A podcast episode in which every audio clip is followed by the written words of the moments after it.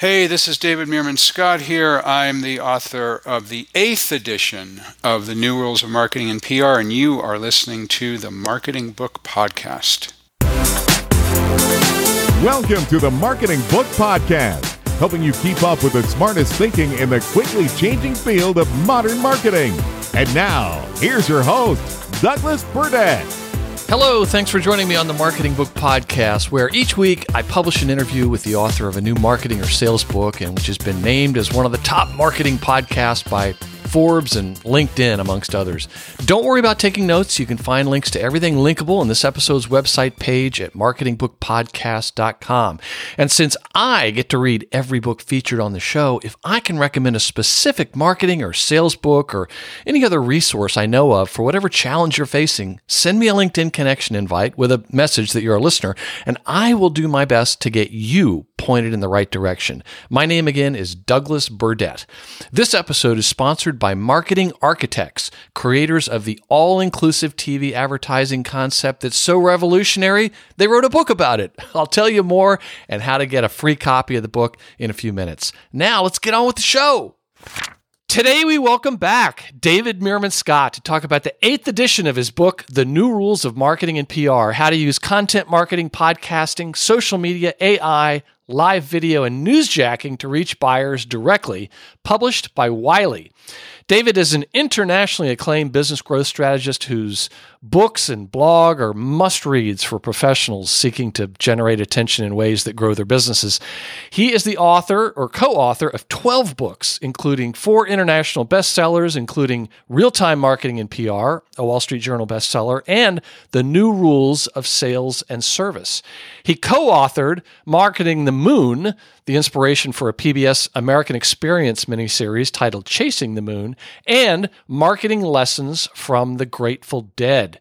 David's newest book, Fanocracy How to Turn Fans into Customers and Customers into Fans, another Wall Street Journal bestseller, was co written with his daughter, Reiko.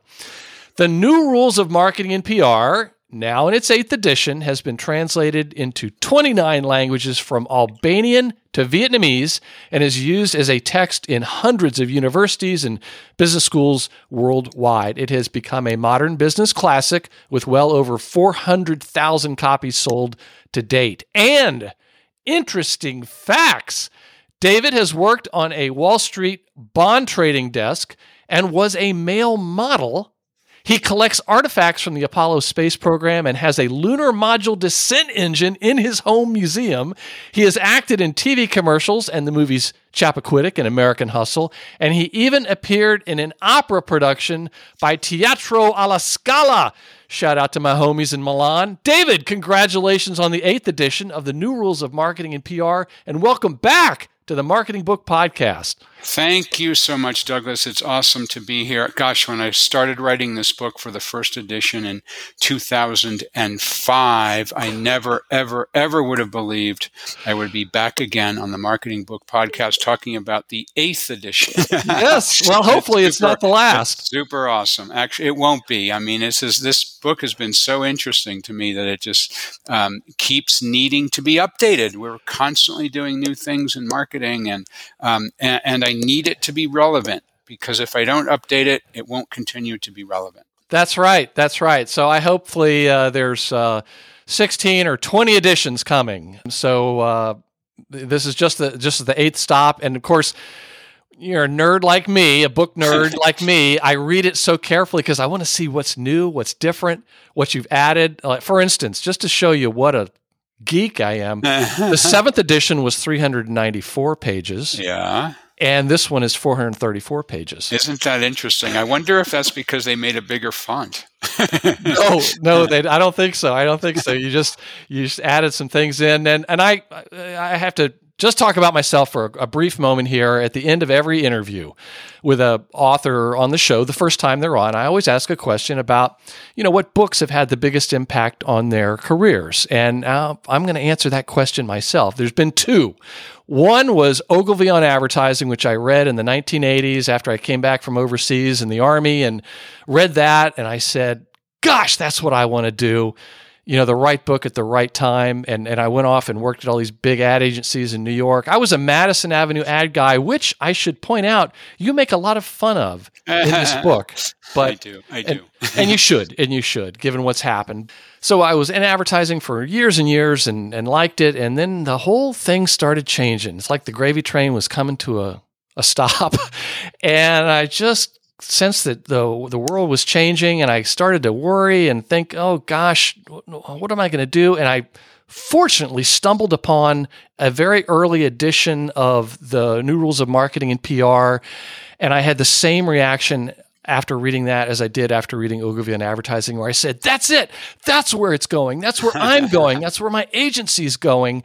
And I felt like I had a second uh, bite at the, the career apple, and I've been all in on this uh, ever since. And you know, I, I just want to ask a, a, question from the book. Well, first, first, let me first let me comment. That is um, uh, makes my heart feel nice and warm and fuzzy, um, Douglas. That you would say that. I really, really appreciate that. And um, you know, it's it's kind of amazing to me that I've been able to write something that has affected you and and and quite a few other people as well. And and um, uh, and that's it just makes my work worthwhile. So thank you very, very much for saying that and putting me in the same category as David Ogilvy. Thank oh, you. well, it's I, I, mean every bit of what I'm saying. And I, I noticed in the book that you wrote that the coolest part of your life since the book was published is not that it's sold extremely well, but that you hear stuff like that from people yeah. all over the world. No, it's amazing. Yeah, it's crazy. Yeah. I, I, love I love it. I absolutely love it. Well, thank so, you for writing it and and then I can remember uh, some years back, I finally got to meet you. Uh, yeah, it was and, at a HubSpot, uh, the HubSpot inbound conference. Yeah, I think it was like 10 years mistaken. ago. And yeah. I was so excited. And I brought a, it's one of the, you know, you were one of those guys where I, I knew you were going to be at that conference. I had your book. I put it in my suitcase. I flew to the conference. I carried it around, and then I saw you. I, I knew you were going to be there that night, and I got you to autograph it. And I well, and I remember distinctly. You said, "I'm thinking about starting a podcast. Would you be willing to be a guest?" And I'm like, "Sure, I'd be happy to be a guest." I remember that. Yeah, and uh, I remember in that book, and you put it in here. You wrote, "Douglas on the web." You are what you publish. Yes. And so I, I read this. Uh, you've got that in this book, and uh, you know uh, you were, in fact, the very first guest on the Marketing Book Podcast. I remember, and that's why I often refer to you as the the patron saint. of the marketing book podcast. At least I'm the patron saint of something. yes, I should have some iconography made up to to to reflect that. And I, but anyway, I, I it was the very first interview. And I remember we did the interview about the new rules of sales and service. Yes. And you said afterwards, Hey, Douglas, that was a really good interview. How long have you had this podcast? How long have you been doing it? And I was so embarrassed. I, I didn't know what to say. And I said, David, that was the first interview I've done. And you said, Well, I think this is good. I think you're going to make it. I think this is pretty good. So I think about that now before I interview each author. Like, no, David said, I'm, uh, I'm, I'm going to be okay. So, well, well, and you, and you're doing a great job. And, I, and here's why is because on a regular basis, um, several times a month, somebody will reach out to me, you know, social network or an email, or I'll meet them at a conference or something, and they'll say, "I heard about you on Douglas's Marketing Book podcast." Oh, no so, kidding! Oh, That's oh, yeah. great. Oh yeah, that's great. Well, so you're, you're making a difference. To the listeners, I say thank you, and authors have just told me how much they enjoy hearing from from listeners. So. I have uh, now interviewed you seven. This will be your seventh, the seventh time I've interviewed you. So you're in the lead. Uh, you're you're in the, you're in the Marketing Book Podcast Seven Timers Club, but also I hear from listeners around the world, uh, you know, almost every day, and they're asking me for specific book recommendations, and this is one of the most recommended ones. And what I do is I send them a link to the last interview, and now I'll be able to uh, send them this uh, Excellent. Excellent. this one. Now, as we talk today, I am about to go to a college reunion tomorrow. Awesome. Is it is it a big number? 40th. Whoa. Okay. So you got you and I are very similar in age. Yeah, you'll you graduated from Kenyon in 83, I believe. Correct. Yeah, exactly right. So maybe you'll go to your 40th. And uh, anyway, reading your book is kind of like going back to a reunion, or it's sort of like going home. but where you, I, I, I kind of, it kind of takes me back to the, the the the impact the book had, which we've talked about. But also, I'm able to catch up with what's going on with everybody, and so. It, it, I, I, it's like returning to that warm embrace. So that's, I think, uh, yeah, other people uh, may feel that way as, as well. So, well, it's interesting that for me too, and here's why: is because the process I go through is when a new edition is coming up, um, I the first thing I do is read the book again.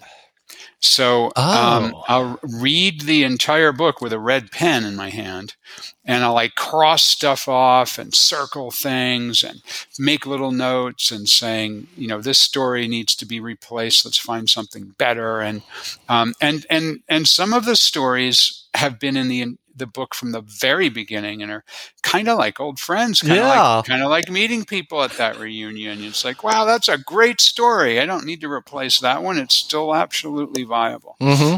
So I do exactly the same thing. Yeah, it's funny. Uh, there, there's a number of people in the book you mentioned who I've, I've interviewed or I've met or I know who they are, and I'll what I'll do is I'll send them a message and I'll say, hey you're on page uh, 394 or whatever. and they're all thrilled to hear from me. And just today, at the very end of the book, you mentioned Peter Knox, who used to oh, work yeah. at Wiley, and you had yeah, his story in there about it's in the newsjacking chapter. And I I messaged him and I said, "Ah, your your your legacy continues to live on," and he was very excited to hear it because they haven't read the advanced copies. So, good, well, good. briefly, uh, I mean, what are the the new things? Uh, and what are some of the things you you've taken out? I can remember asking that question a few years ago, and you had removed a whole chapter on mobile marketing.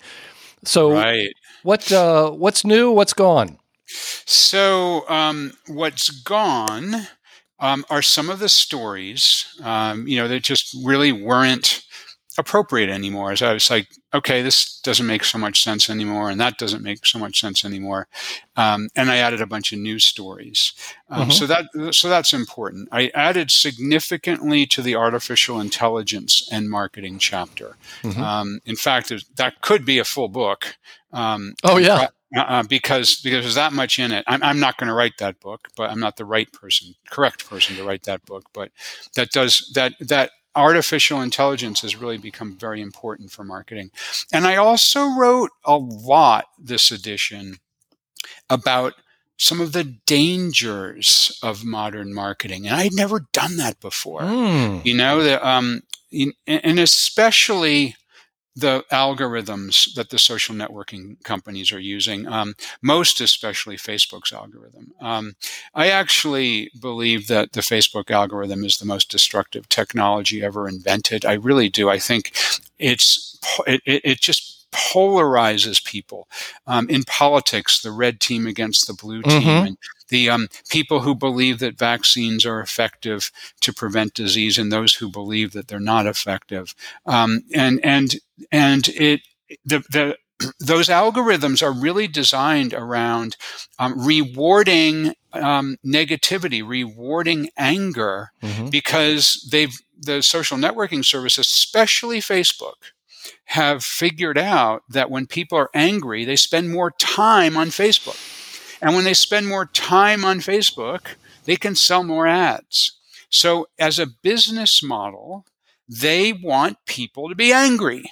Mm-hmm. And, there, and therefore, their algorithm rewards anger. And anger is really the idea of setting people up into tribes. But, but that then um, pr- propagates conspiracy conspiracy theories and gets people to hate one another. And I just think it's evil, and I think it's it's one of the the most destructive things for all of humanity. And um, and so I wrote a lot about that this particular edition because I think that we as marketers who are using these tools and spending a lot of money on these um, social networking um, companies advertising uh, models that we need to really understand what's going on here and really understand whether we should be uh, spending money with them, whether we should be putting our time into it.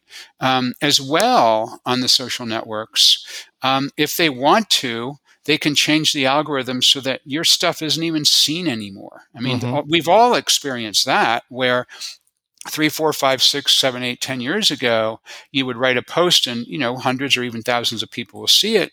And now you write a post and it's freaking crickets um, unless you pay them to boost it. And um, and the other thing they can do if they want to, and they do, is to say, just kidding, we're going to take this social network away you know, Google Plus existed until the sixth edition. I, me- I, measure things by what edition.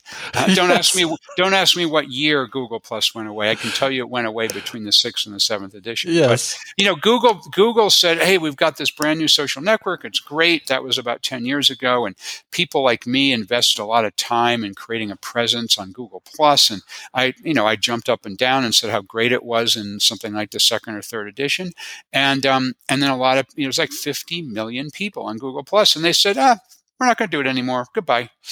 Uh, so if you put your effort into a social network like that, y- your entire business could go down the toilet. So. Mm-hmm. So anyway, I mean, I know I'm ranting here, but I do, I do think that we we all all marketers need to um, really give some thought to the social networking algorithms and the social networking companies' business models. And make a firm, educated decision on whether this is something that our brand should be focused on or not. Mm-hmm. And speaking of toilets, I think the last time I interviewed you about uh, standout virtual events, we were talking about a similar thing, and you said, you know, Facebook's turned into such a, a sewer. And then about that time, I think I read uh, The Hype Machine by Sinan Aral, mm. which really got me really troubled.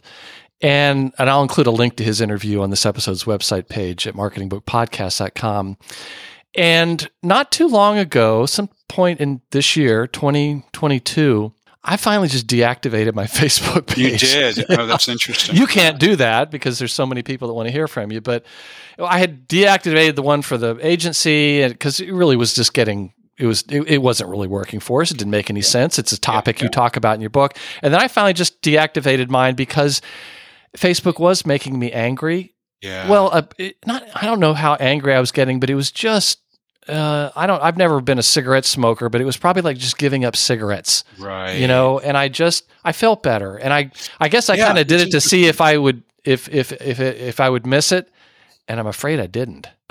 well, in my in my case, what I did, I, I did something a little bit different than that, but had some of the same results. What I did was I didn't um, go cold turkey on quitting the cigarettes. um, I, I stopped doing business related things on Facebook, and I use it for a, a, couple of very specific purposes only. Um, one is I follow some of my close friends who live in other parts of the world. Um, as you know, I lived in Tokyo for seven years, and I've got, mm-hmm. still got some friends in Tokyo, and Facebook is a good way to see what they're up to. Um, I also use it to keep up with my friends in the in the Apollo um, up in the world of the Apollo lunar missions, um, and and it's great for that. And I use it to keep up with my friends in the Grateful Dead world, and it's mm. great, and it's great for that. But I no longer use it for any kind of business purpose. Um, Interesting. And so um, I, I, I, am very, very, very, very careful to never click on anything that has anything at all to do with politics or, or, or any of the other um, subjects which you will then um, push you down a rat hole of, of, of nonsense. Yes, you know it's all like like really innocuous, you know, things about rock bands or things about the Apollo program or or my friends in Tokyo who are watching the cherry blossoms. yeah, know, it's like anything anything that has any kind of controversy, I don't go anywhere near it because I don't want the algorithm to start to to to give me any of that nonsense. Yeah. And you know, there's a, a a Chrome plugin that I've used for years that I was still I was still using called Newsfeed Eradicator. Oh. And actually, you go to Newsfeed Eradicator, and it can turn off. Uh, it turns off the newsfeed in Facebook. So what I would do is I would bring it up, and it was simply bringing up Facebook. I wouldn't see that you know that seductive vortex of right, the news feed right. and I, I was just going and using that to see if somebody had been trying to message me and I, believe it or not I, I actually do it on linkedin sometimes because it'll I can just check quickly to see if somebody's trying to you know, like a listener's trying to, to Right. reach me. Right, right. Um, but occasionally I'll turn it off, and I would occasionally turn it off on Facebook, and that's when it was just uh, anyway. So, kind of like uh, getting out of a bad relationship. so, well, you know, I mean, there I ha- you have to you have to face reality. There are businesses for whom those social networks are important, absolutely, and um, and I get that, but I think you have to go in it understanding what you're getting yourself into, and understanding that you're going to be paying for it for the rest of your life. You're always going to be a renter. You're never going to be an owner of real yes, estate. Um, and it's more more than likely that your rental is going to continue to increase in price. And it's more than likely that sooner or later they're going to say, "Sorry, we can't rent you this anymore. Go go away." Mhm. Um, and you have to figure out another way to do your marketing. So, right. Well, Yeah. with that, let me read an excerpt from the beginning and uh, get into just, just a few of the key ideas uh, in the time we have left. This is from uh, page three for those folks playing the home game. The web provides tremendous opportunities to reach buyers directly, and you will learn how to harness that power. What was science fiction just a few years ago is common, even expected today. Take a moment to acknowledge how incredible it is that you can instantly create a video stream using that small device in your pocket and connect to a service like Facebook Live, Instagram, or TikTok to reach thousands of interested people who pay attention to what you are broadcasting. Or you can have a two way video conversation with a potential customer on the other side of the planet for free. Your mobile device is much more powerful than what the creators of the Jetsons imagined decades ago. Each of us has the ability to reach almost any human on the planet in real time. You can publish content, a blog post, video, infographic, photo to reach potential customers who will be eager to do business with you. There used to be only three ways to get noticed buy expensive advertising, beg the mainstream media to tell your story for you, or hire a huge sales staff to bug people individually about your products. Now we have a better option publishing interesting content on the web, content that your buyers want to consume. The tools of the marketing and PR trade have changed. The skills that worked offline to help you buy or beg or bug your way into opportunity are the skills of interruption and coercion. Online success comes from thinking like a journalist and publishing amazing content that will brand you as an organization or person it would be a pleasure to do business with. You are in charge of your own success. TV advertising is a powerful channel for business growth, and it's a counterintuitive solution for businesses frustrated by the rising costs of digital marketing. But the traditional process for launching TV campaigns is expensive, time consuming, and complex. That's why marketing architects flipped the traditional process on its head. With all inclusive TV advertising, they invest their own money to produce, analyze, and optimize your TV campaign. All you pay for is media, setting you up for rapid growth at a significant cost advantage. This approach to TV is so revolutionary, they wrote a book about it. It's called all inclusive TV How Booming Brands Are Reimagining TV Advertising. It explores how a variety of brands are using TV to transform their businesses and how you can do the same. For a free copy of the book, visit this episode's website page at marketingbookpodcast.com or visit marketingarchitects.com slash book and tell them you heard about it on the Marketing Book Podcast.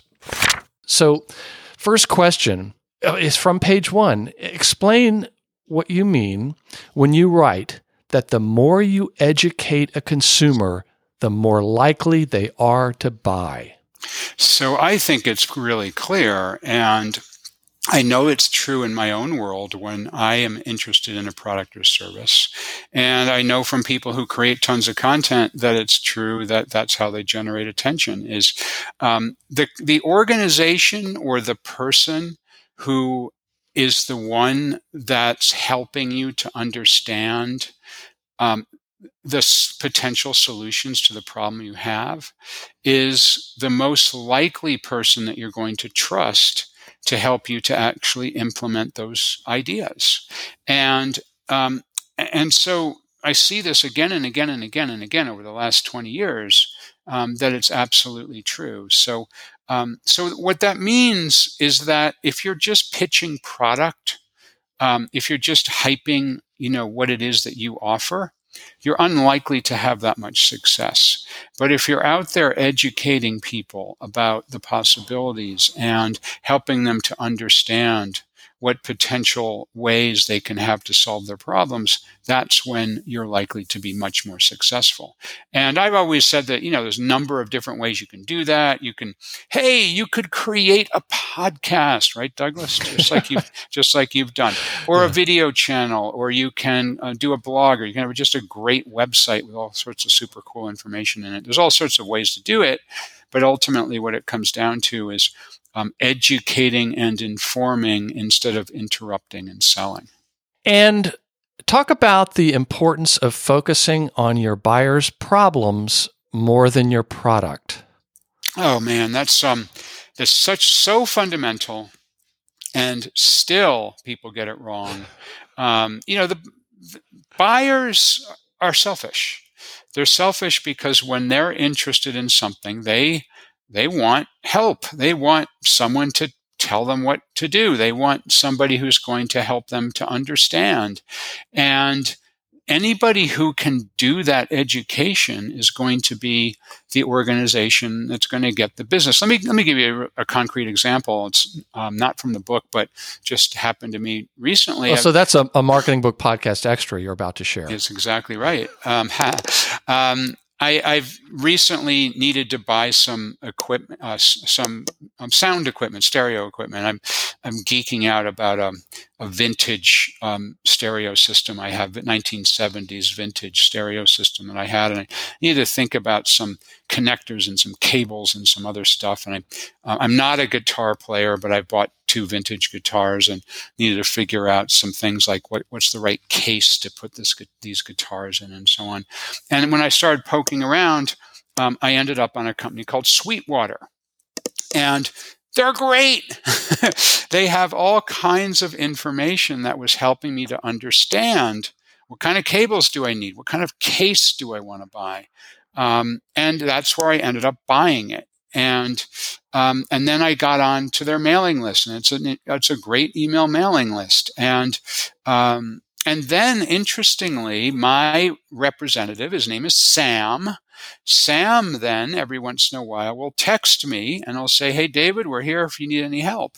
And I've never I've only replied to Sam the first time and say, Hey, thanks, love Sweetwater, I'll let you know. You know, and every three or four months he might ping me. But I, it's absolutely appreciated because he's not trying to sell me something. He's saying, Hey, can I help you? Um, and their content um, made it so that I want to buy something from them and buy, buy a number of different things from them. And now they're going to be my go to when I need um, these kinds of bits of equipment for um, these, these two guitars I bought or, or anything else with my sound system. Well, I feel as, as one of your fans and advocates, I feel uh, not a legal obligation, but I should I should read this one disclaimer from the book, okay? Yeah. Because there are there are clearly going to be people sitting there listening to this with their arms crossed, thinking, I don't know, I think it's a fad. This whole internet thing. Uh, this and, whole internet thing is a fad. yeah, yeah, like that moon landing you're so interested in, exactly. David. So you write on page 19. I'd like to pause here for a moment for a clarification. When I talk about the new rules and compare them to the old rules, I don't mean to suggest that all organizations should immediately drop their existing marketing and PR programs and use this book's ideas exclusively. Moreover, I'm not of the belief that the only marketing worth doing is on the web. If your newspaper ads, telephone directory listings, media outreach, and other programs are working for you, that's great. Please keep going. There is room in many marketing and PR programs for traditional techniques. So let me, however, ask what is some of the pushback that you get from businesses or executives who just uh, seem to have this muscle memory or resistance to wanting to do this? Well, first of all, um, those organizations, I, I, truly believe, by the way, that if yellow page ads and billboards by the side of the road are working for you, that's awesome. Just keep doing it. I mean, please don't stop because I say so. Um, but I see a couple of major problems. The first major problem is that um, is that it's pretty hard to measure whether those things are working.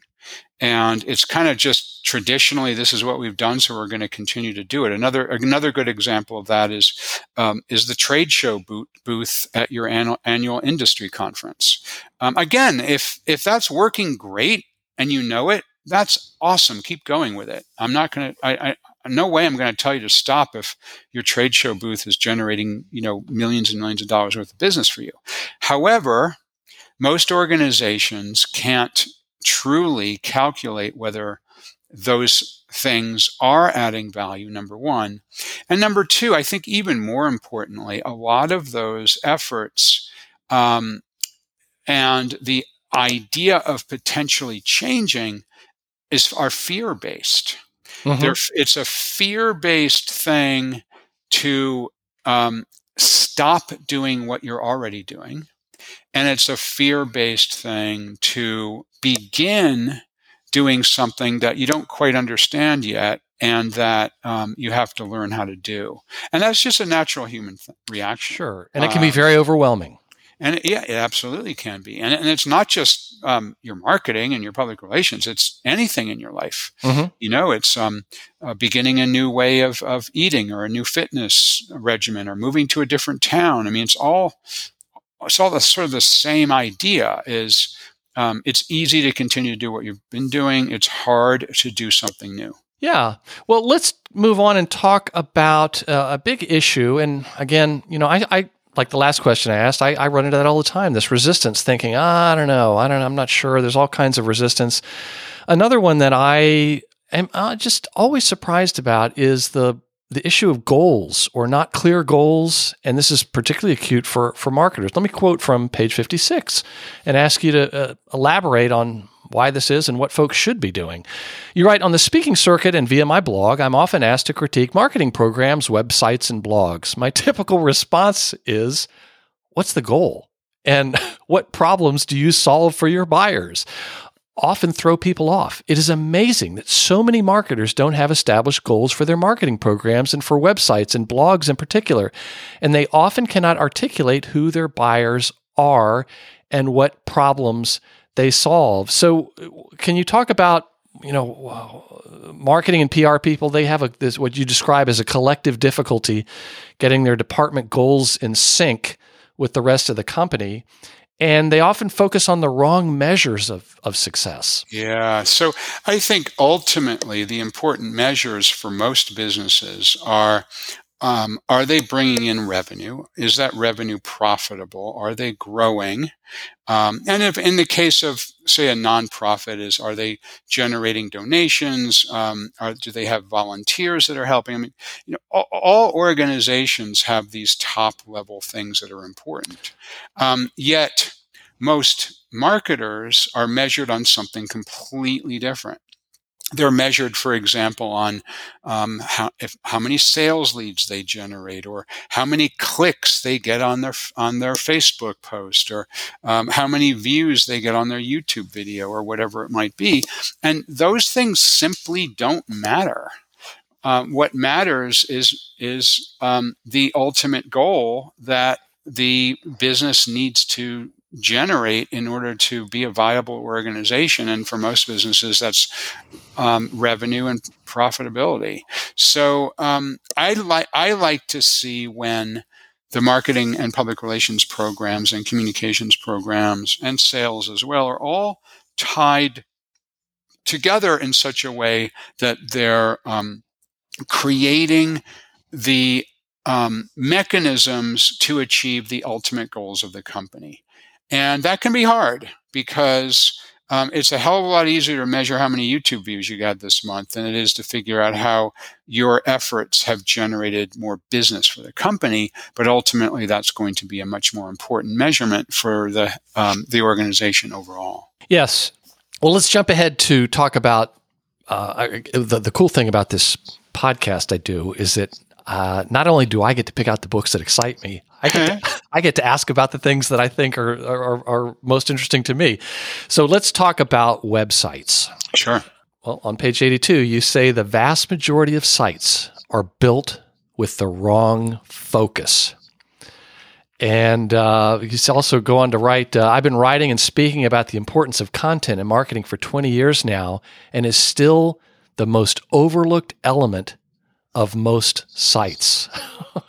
Take it. It is. Tell, tell, me what you tell me what you mean because you talk about also. There's a part where you say um, that you know a lot of people. Let's see here. Uh, there's a lot to a website. You know, there's like the design, color, yeah, navigation, there's, yeah, there's a ton of different things. Technology, but most people focus on that rather than the content. You know. well, you think about think about um, the average organization, and if they need if they need a new website, um, where do they go? Well, there's lots of different places you can go. You could go to an advertising agency and they, you can have them manage the process of creating a website, or you can go to a design firm and have them manage the process of creating a, a new website. Um, or you could go to someone who's really good at the back end technology and understanding SEO and, and, and, and how to put together a site from that perspective and have them manage the building of your website. But I don't know very many companies that have ever started with content and said, hey, let's get a bunch of journalists together, write a website, and that's the starting point. It almost never happens that way. Um, almost always, the content, the written word, the video, um, um, the photographs, that's, that's secondary to everything else that gets put together. Now, obviously, all of it has to work in concert. I get that. The design, the back end architecture, the SEO, um, um, all of those elements need to work together. But I almost never see the appropriate focus on what I believe to be the most important thing, and that is what are the words and the images and the video and the other content that you're going to be showing to people. That that's an afterthought. I mean, how many how many websites have you seen under development where they just put so, the so-called Greek or um, not you know nonsense letters and words into the website as a placeholder? Oh, we'll get to that later. That's just the content. Yes. You know, and, and you'll see a, you'll see a beautiful website with all the everyone's obsessing over, you know, wh- which version of green is better for the homepage, how big the hero image is, and you know all this stuff. And it's like, and and then you see a sample headline. It's like this is the headline. It's like, wow, what a horrible way to build a website in my mind. Um, and, and I would love to see somebody just get in and, and create the right architecture for the content um, and have some some journalists, people who are great at creating content, that be the starting point. But almost never happens that way. Yeah, let me just quote from page 50 before we move on. You write Website content too often simply describes what an organization or product is from an egotistical perspective. Yeah. While information about your organization and products is certainly valuable on the inner pages of your site, what visitors really want is content that first describes the issues and problems they face and then provides details on how to solve their problems. In fact, uh, David, there's another part in the book where you say that uh, when a customer comes to your website, they should see a self reflection. I think that's right. You know, I think um, we've we've all had this experience from time to time when we're doing some research on something. For me, it happened a year ago. I was um, I was doing some research on camper vans because I was in the market. It was COVID, and I was like, I'd been at home for a long time. And oh, I, and you wrote about this in the introduction to Jason Falls' book. I did. I've been I, reading a lot of books that have you. you did the inter, uh, Brent Keltner is another one. yeah. yeah, yeah, yeah. So right. So I was I was in the market for camper van, a camper van, um, and these things are expensive, right? They're six figures. These things, you know, they're. Uh, and I ended up with an awesome one. It's got um, it's got a bed that that that retracts into the ceiling. It's got a full kitchen. It's got a, a toilet and a shower. I mean, it's, it's an amazing machine. And um, and and so I probably spent two or three months researching camper vans, and um, and and it was it was the organizations that educated me about what I need to know about camper vans rather than simply um, the companies that were trying to pitch me their products that I paid attention to. And there's a story in the book um, uh, it's actually in the Facebook uh, Facebook section of the social media chapter where I, I talk about Aaron Skildner, and he's the um, the owner and um, and runs a company called Rome Rig. And what Rome Rig does is they're a very very big niche uh, uh, uh niche. It's it's electrical systems for camper vans. I mean, that's all they do. Yes, and if I had to guess, that's he he is debuting in this eighth edition. He is. he is because because as I was poking around trying to understand camper vans, Aaron educated me about electrical systems for camper vans. Now, what did I know about electrical systems uh, for camper vans before I started this research? Absolutely freaking nothing. um, but Aaron of Rome Rig started to, to, to share through the content that he published on Facebook um, in the in some Facebook groups about camper vans a, a, whole bunch of interesting things about electrical systems and how long battery power can run without having to be recharged, and does solar power actually uh, work? And um, uh, uh, uh, what are the what are the different options for whether you want to have air conditioning or not because it, it uses a whole bunch of juice and all kinds of really super interesting things. And I ended up spending ten thousand dollars with Aaron to upgrade my electrical system um, because he was the guy who educated me. And he's become the leader in providing upgraded electrical systems for camper vans for one reason and one reason only because he is the most helpful in providing information to people about um, camper van electrical systems. And and he goes so far as to answer people people's direct messages. Um, he'll even if someone's having a problem, sometimes even get on the cell phone with them. It doesn't they don't have to be a customer. He's just trying to be the most helpful person in this area. Oh, that's a great a great story and a new one. So uh, yeah, well, that's great. Let me ask. It, you- it reminds me. I haven't been in my camper van this uh, since the the end of the winter, and it's April as we're recording this, and I need to get out and go camping. you know, it's funny. Uh, I have a lot of friends who retired from the Navy, and every single one of them never wants to go on a cruise ship. Oh, because they were they spent a life at sea. And for me, having been in the army for just a few years, I never want to go camping. Oh, again. interesting. interesting. Well, I mean, I call it camping, but it is like what I do is super luxurious. Oh, it's I mean, glamping. Oh, it is. Uh, it is a mini house on wheels. This thing I've got. I mean, it's a van. It's a it's a Mercedes Benz Sprinter van is the base, um, but I mean, it's got a great heating system. It's got a great electrical system. I've got a, a stove. I've got a sink. I've got hot and cold running water.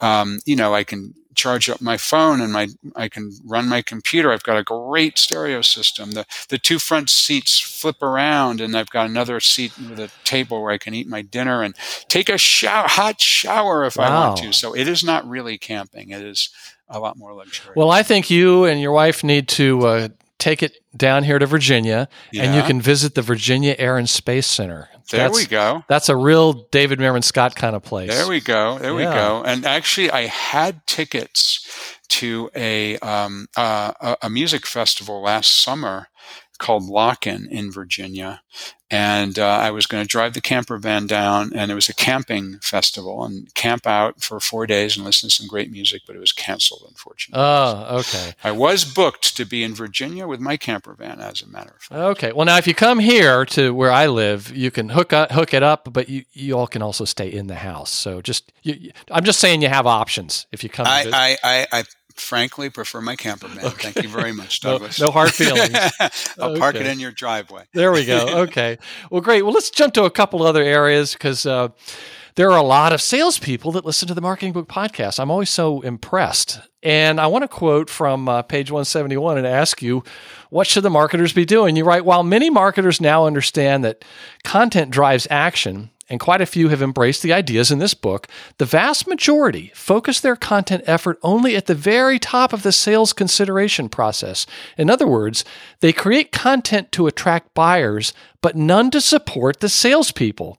Explain what you mean and uh, what, what, what, what they should be doing. So, um, you know, back in the day, I and I, I worked at um, B two B companies um, my whole career, and and 20, you were a salesperson. I was a salesperson, and I was also a marketing person. I've done both both jobs, but um, um, twenty years between 30 years ago and 20 years ago, I worked at B2B companies as, in both sales and marketing. And at that time, um, it was very much of a demarcation between what was sales and what was marketing. Marketing, and this was, you know, this is pre-web or very, very early web, and um, and so we generated leads, you know, by um, uh, by going to a trade show, for example, and getting business cards or whatever. We generated sales leads as marketers, and then we tossed them over the cubicle wall to the salespeople, and their job job was to close the sales leads. And it, there was very little back and forth interaction. In other words, there was very little that the marketing team did once it was in the hands of sales. That has completely changed because now both marketing and sales have the ability to influence the entire sales process. Um, a salesperson can easily drive somebody into a company's website. And so they're seeing early stage content about potentially um, becoming a customer. Um, and then uh, a great marketing team will be creating content that not only generates a sales lead, but also is used by salespeople um, to communicate to their potential customers. And I, I, look at the difference between marketing and sales as simply this marketing generally creates content to reach many buyers at once, whereas sales should be creating content to reach one buyer at a time. Mm-hmm. And even though that's kind of my definition, I think that both the marketing department and people who work in the sales department have the um, ability and should be creating content for all aspects of that consideration cycle. Um, and when it's working like a machine, it works really, really well. Um, that a salesperson knows that okay, this person's just come in and they're this type of customer. They work in this industry. They they're they're based in this geography. This is the perfect video to show them. And then they create uh, they they push a, a link to that particular video, and that video may have been made by the marketing team. Um, and so that's the the machine that works really well, but not that many organizations create a machine like that. Mm, that's too bad, and that's why sales and marketing alignment is such a challenge for so many companies. But let's move on to and let me and well let me add one more thing specifically for those salespeople listening in. The biggest mistake I see with salespeople is they use LinkedIn completely wrong. What they do with LinkedIn, and you and you can look at their um, the average salesperson's um, LinkedIn profile is written as if they're looking for their next sales job. yes. What More of a resume than right. A- what it's what it says is I'm a really good salesperson. I've made quota the last ten quarters in a row. Um, I've um, I'm very good at closing big deals. Now, if you're somebody who's a potential customer of that company and you've just been assigned your sales rep. And the first thing you do and this happens all the time the first thing you do is you go to linkedin and said who is the sales rep i'm dealing with? Mm-hmm. and their profile is talking about how they make quota every month. You're going to say this guy's going to try to wrestle me to the ground and put a pen in my hand and force me to sign a contract. But if they're if they're um, if their their profile um, narrative were written around how they're an expert in this particular industry. They're skilled at advising clients how to deploy technology to help um, improve business in this particular marketplace.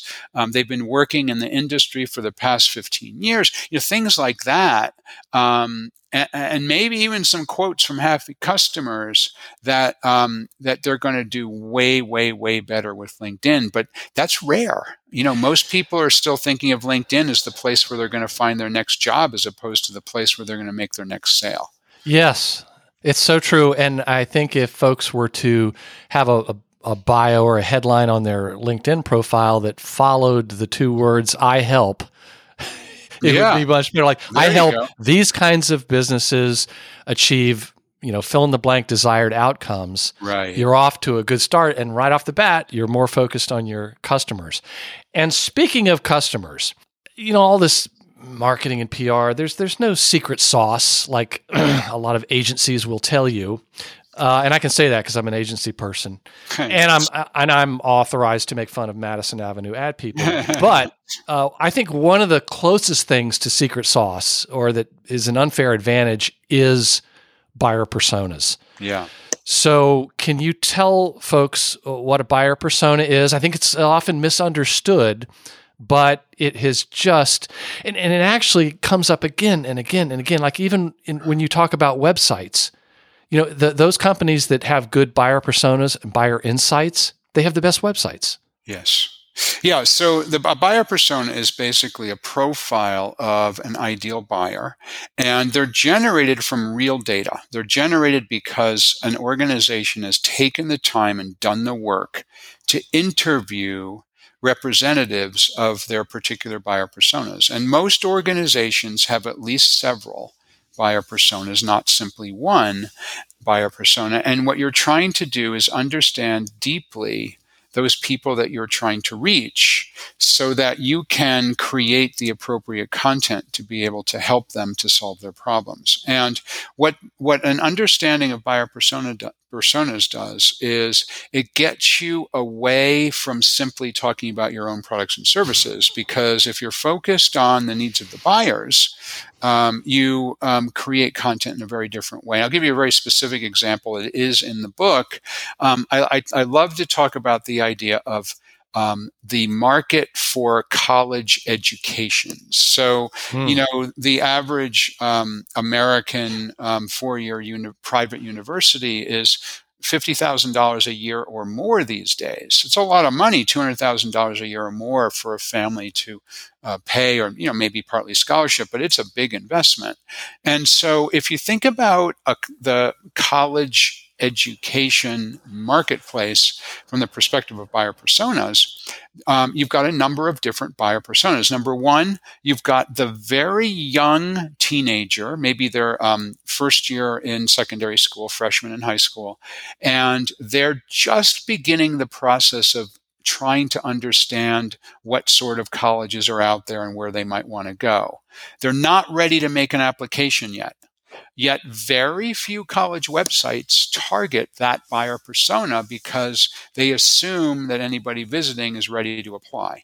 Then you've also got parents of potential students who, number one, yep, they're probably going to be the people who are paying the bill or most of the bill. So there's that aspect of it. But then they also want to make sure that their child will be safe at the school that they end up going to, you know, and what's the safety protocol and um, what can I expect um, from this institution in regards of, of, of, my child. And then you've got also um, alumni who may or may not donate to the college. And there's, a, and there's several other buyer personas as well.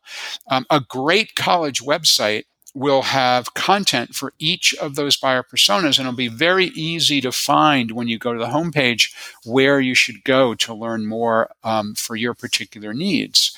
Uh, yet, very few colleges have that. Most of them are organized around um, uh, having students who they believe are ready to apply. But that's going to be not a very large per- percentage of the people who visit that site. There's many, many other types of buyers that will visit, visit that site. So the clever college will interview representatives of those other buyer personas and get um, an understanding of their needs and create a, appropriate content, web pages, videos, whatever, for each of those buyer personas. And when you describe that as uh, an organization focused most on people that are ready to buy right now. it's just like yeah. so many businesses. Like, so hey, you want to buy? You want to buy? You yeah, buy? yeah. I'm not ready to buy. Right, right. It took me two months to decide to buy a camper van. I'm not going to spend two hundred thousand dollars in a camper van today. Sorry, I'm doing my research. that's right. That's right. Or, or the person uh, who's dating and they go someplace to meet people and they say, "Do you want to get married? Do you want to get married?" Yeah, that's right. That's exactly right. Or, or, or, or, the other one they, they say is, um, uh, you know, the, the, the analogy to um, requiring you to to fill out a form to get content, which is a, a riff we've done in other other episodes of your podcast. But yeah, can you imagine going into a bar and you meet um, somebody you find attractive, and the first thing you say is, "I think you're attractive. Give me your business card. Uh-huh. I, want, I, want, your phone number right now." Like, yeah that's that's gonna yeah that's gonna work. And so why do websites when you go there they say fill out this form? You know, the first thing they want you to do is become a sales lead. It's like, no, educate me first. Talk me up first before you ask yeah. for my phone number. Yeah.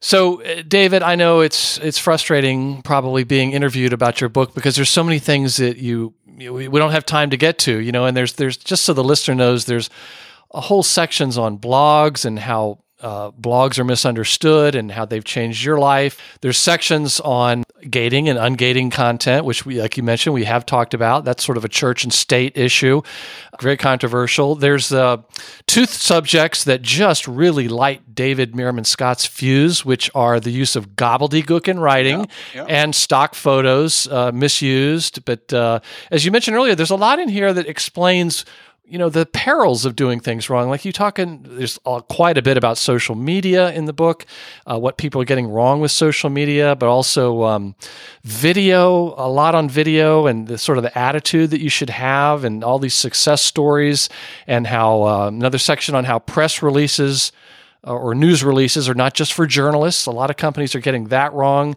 You talk about uh, newsjacking and why that's important. You've got a whole course on it and uh, which you can find at your website, and you've got another uh, a book on it. It's just it's it's fascinating, and I want to jump to just two other things before we go. Sure.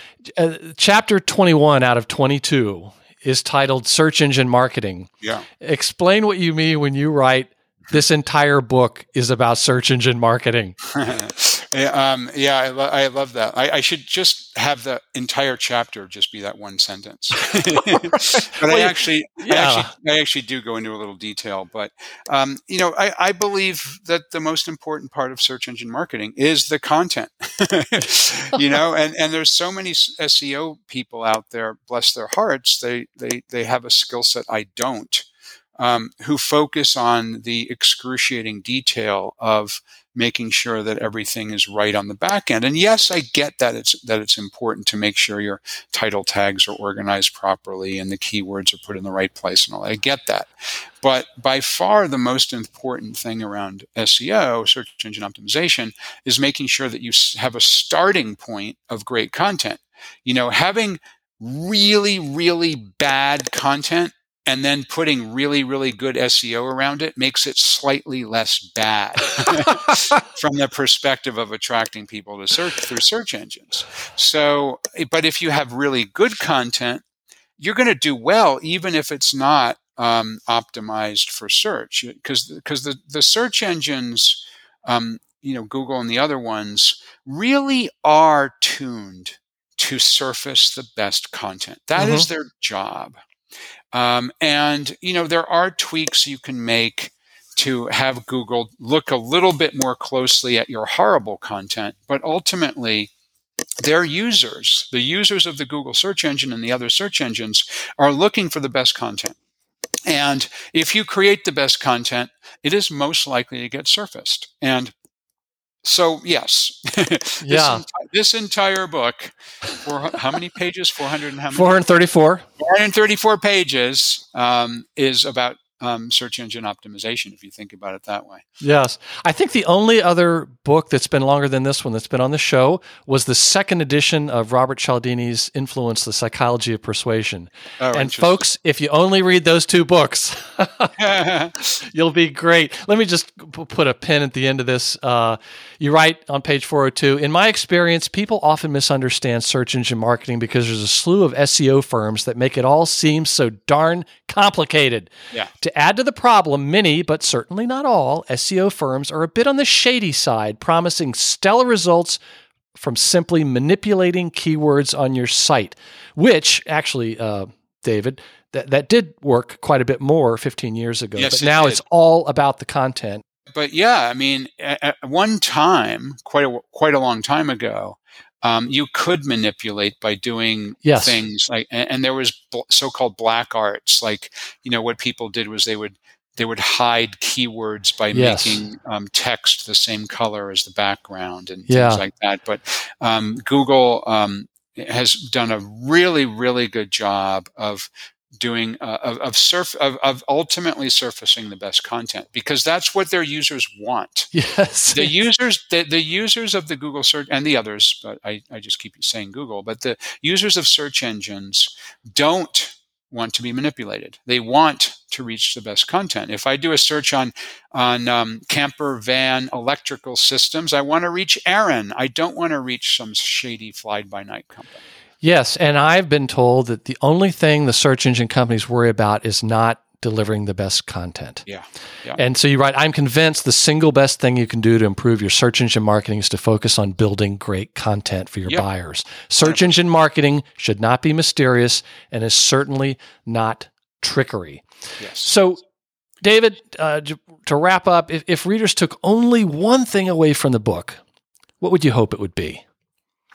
You know, I've been thinking about that a lot recently, and, and I've kind of changed my mind. I think marketing is fun. I really do. And I think that so many people and so many organizations have treated it as a chore. They've said, oh, I've got to do my marketing. Well, I'll get to that later. I've got to do something. I want to do something else first. Um, and, and businesses like, oh God, I've got to figure out this marketing thing. But I think I think it I think it should be fun. I think it should be fun to make videos. I think it should be. You, you obviously, Douglas, have fun doing these podcasts, right? I mean, mm-hmm. and and you love reading marketing books. God bless you. So so um, um, this I this the, you clearly have fun with your marketing. And and I love what I do in writing my blog and participating on social networks like Twitter. And and and and that ultimately drives business my way. And I I have yet I I've, I've been in been doing my own business for 20 years now. Never once made a sales call. All my business comes to me. And, and so I think that it's time for marketing to be fun again. And I have a bunch of ideas in the book that make marketing fun. Um, and ultimately, when you're having fun doing it, you'll do it and you'll do it better, and that will drive more business to you. What a great insight. And you probably have 50 I think you mentioned there's like 50 case studies in the book. Something like that, yeah. And there are a number of them that are in industries that might be highly regulated or what people yes. might think of as boring. Yes. And they are having fun. They You've are. construction companies. One and guy that started out with a pickup lawyers. truck. Yeah, yeah, and lawyers and insurance brokers. Yeah. It's just, and, and they are clearly having a good time. Yes. And yes. there's probably a lot of people telling them, no, you can't, we can't do that. How, right. how do you, right. how did you do that? That's exactly right. Yeah, right. And then the new edition of the book has a lawyer who has um, who, who's on TikTok, and each one of his TikToks averages half a million views. Yeah. A lawyer, a lawyer, and and and he's made, he's got so much business. He's got to hire other lawyers to help him because he's he's just bringing in crazy amounts of business. Mm-hmm. Um, and, actually, and because he has fun with his TikTok videos. Yeah, yeah. And actually, it, it reminds me of something that was the very beginning of the book where you write the best thing about new rules, the new rules, is that your competitors probably don't know about them yet. Yeah, that's right. Just, I, and I, the first time I wrote that was 15 years ago. It's still true, though. You're never not going to be explaining that. I've I've spoken to another author where she wrote about revenue marketing Rise of the Revenue Marketer, Debbie Qaqish. And she said, You know, when I wrote the book some years back, I thought, well, this is going to pass because everyone's going to get it. And she said, I think for the rest of my career, I'm going to yeah, be explaining right. this concept. That's right. That's right. Exactly. So, yeah. Well, is there one thing that a listener could do today to just get started uh, in the right direction, putting ideas, putting one idea into, into work? Yes. Yeah. And they could do it literally today.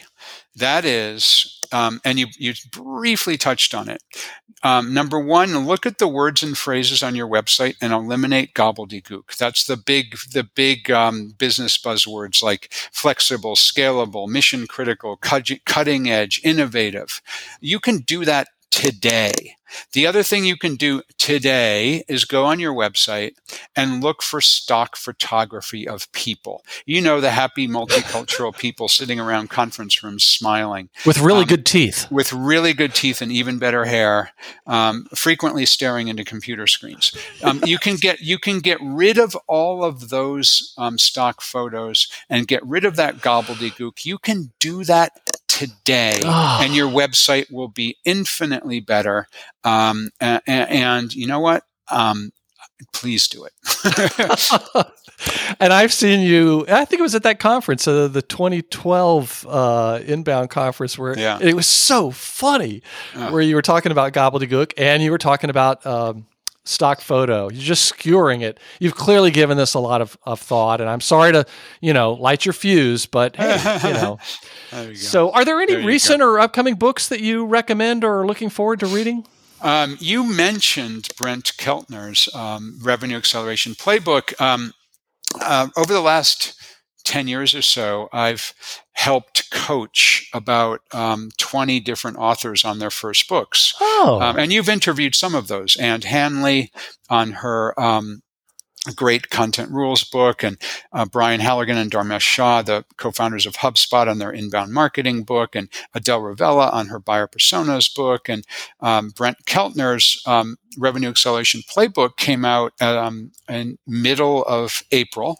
Uh, and it, April 2022, and it's a great book. Um, and yeah, so what I do is I um, I work with with an authors who um, have an idea, don't know how to write a book, don't know about the business of, of getting a book published, don't know about how to market a book, and and, and um, coach them throughout that process. I love doing it, and I've had some good successes with some of those authors Wall Street Journal bestsellers and so on.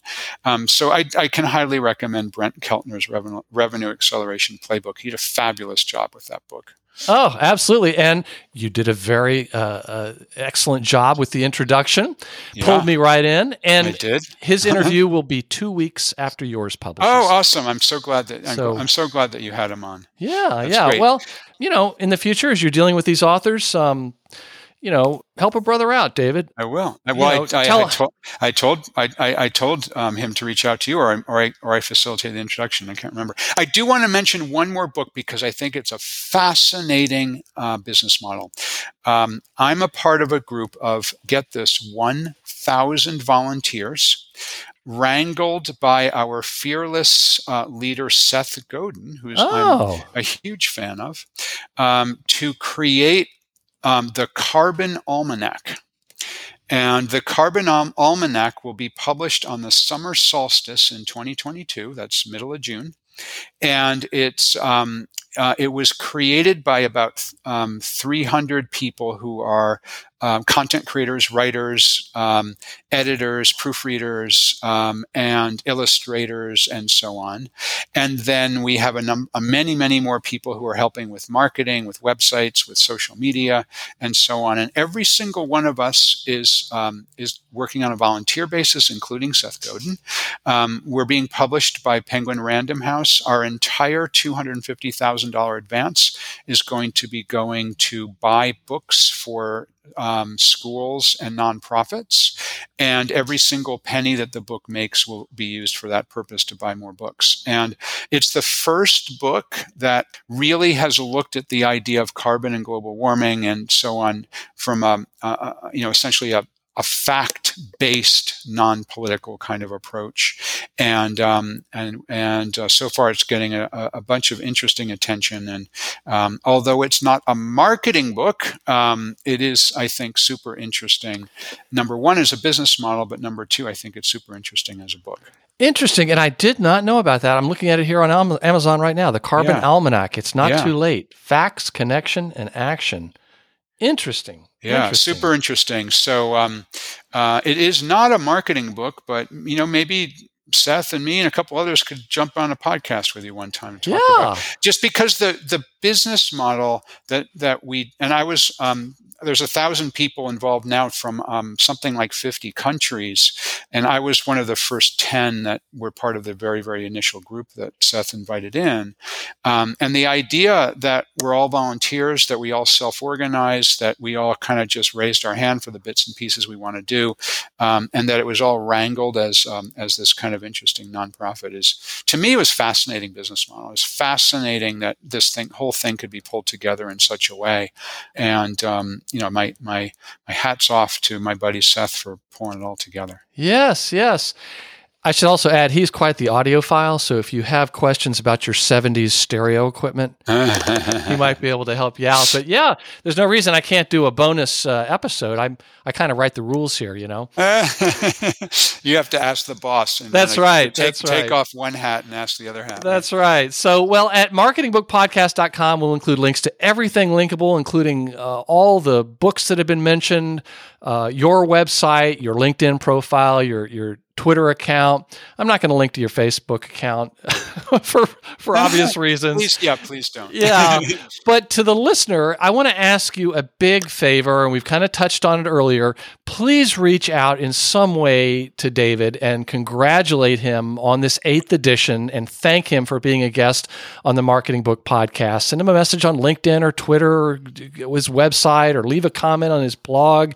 If nothing else, just thank him for for putting up with me uh, seven times, including an extra uh, eighth edition uh, on the marketers in quarantine getting cocktails. Yes, but uh, fun. That was guests fun. on the show, just like David, have told me how much they enjoy hearing from Marketing Book Podcast listeners, and not just because Marketing Book Podcast listeners are so really, really, really ridiculously good looking, just like just like David, the, the former model. So, and if you're listening on your smartphone and you've subscribed to the Marketing Book Podcast on your favorite podcast app, like Spotify or Apple Podcasts. All these links can be found by going to this episode right now and clicking on this episode's website link. Closing quote from page 417. Thanks for hanging in there with me and for reading this far. When I speak to audiences and run seminars on the new rules of marketing and PR, this is the point at which many people are stimulated to get out there and make it happen. They want to start a blog right away, shoot a video to embed in their site, do some newsjacking, or begin buyer persona research in preparation for writing a marketing and PR plan that will guide them to create a content rich website. If that describes you, great. But in the audiences of my seminars and speeches, there is always another group of people who tend to feel a bit overwhelmed. There is just too much information, they say, or too many new and unfamiliar ideas. If you are in this category, you might be thinking that the people profiled in the book were able to figure out things that are just too complex and time consuming for you to tackle, especially given your already hectic schedule. Hey, we all have stuff on our plates, and for most of us, implementing the ideas in the book will represent an addition to our workload. But here's one of the greatest things about the new rules of marketing and PR you can implement these ideas in bits and pieces. In fact, I don't expect anybody to implement all the ideas here. I don't do that many of them myself. Okay, I admitted it. Don't tell. Yes, I have a blog and it is very important to me. I'm on Twitter and I create some original videos, but I don't have a podcast and I'm not active on Snapchat. I just do what I can and what works for me, and so should you. The book is The New Rules of Marketing and PR How to Use Content Marketing, Podcasting, Social Media, AI, Live Video, and Newsjacking to Reach Buyers Directly. Eighth edition. The author is David Meerman Scott. David, thank you very much for joining us again on the Marketing Book Podcast. My pleasure, Douglas. It's so great to be here. And that closes the book on another episode of the Marketing Book Podcast. I hope you enjoyed it and found it helpful. Special thanks to this episode's sponsor, Marketing Architects, creators of the all inclusive TV advertising concept that's so revolutionary, they wrote a book about it. For a free copy of the book All Inclusive TV How Booming Brands Are Reimagining TV Advertising, visit this episode's website page at marketingbookpodcast.com or visit marketingarchitects.com slash book and tell them you heard about it on the Marketing Book Podcast. And if you're one of the legions of listeners who have left an iTunes review, please let me return your kind favor by mailing you some Marketing Book Podcast stuff. Just send me your mailing address anywhere in the world and I'll drop it in the mail. And remember the words of the late great Jim Rohn, who said, Formal education will make you a living, self education will make you a fortune.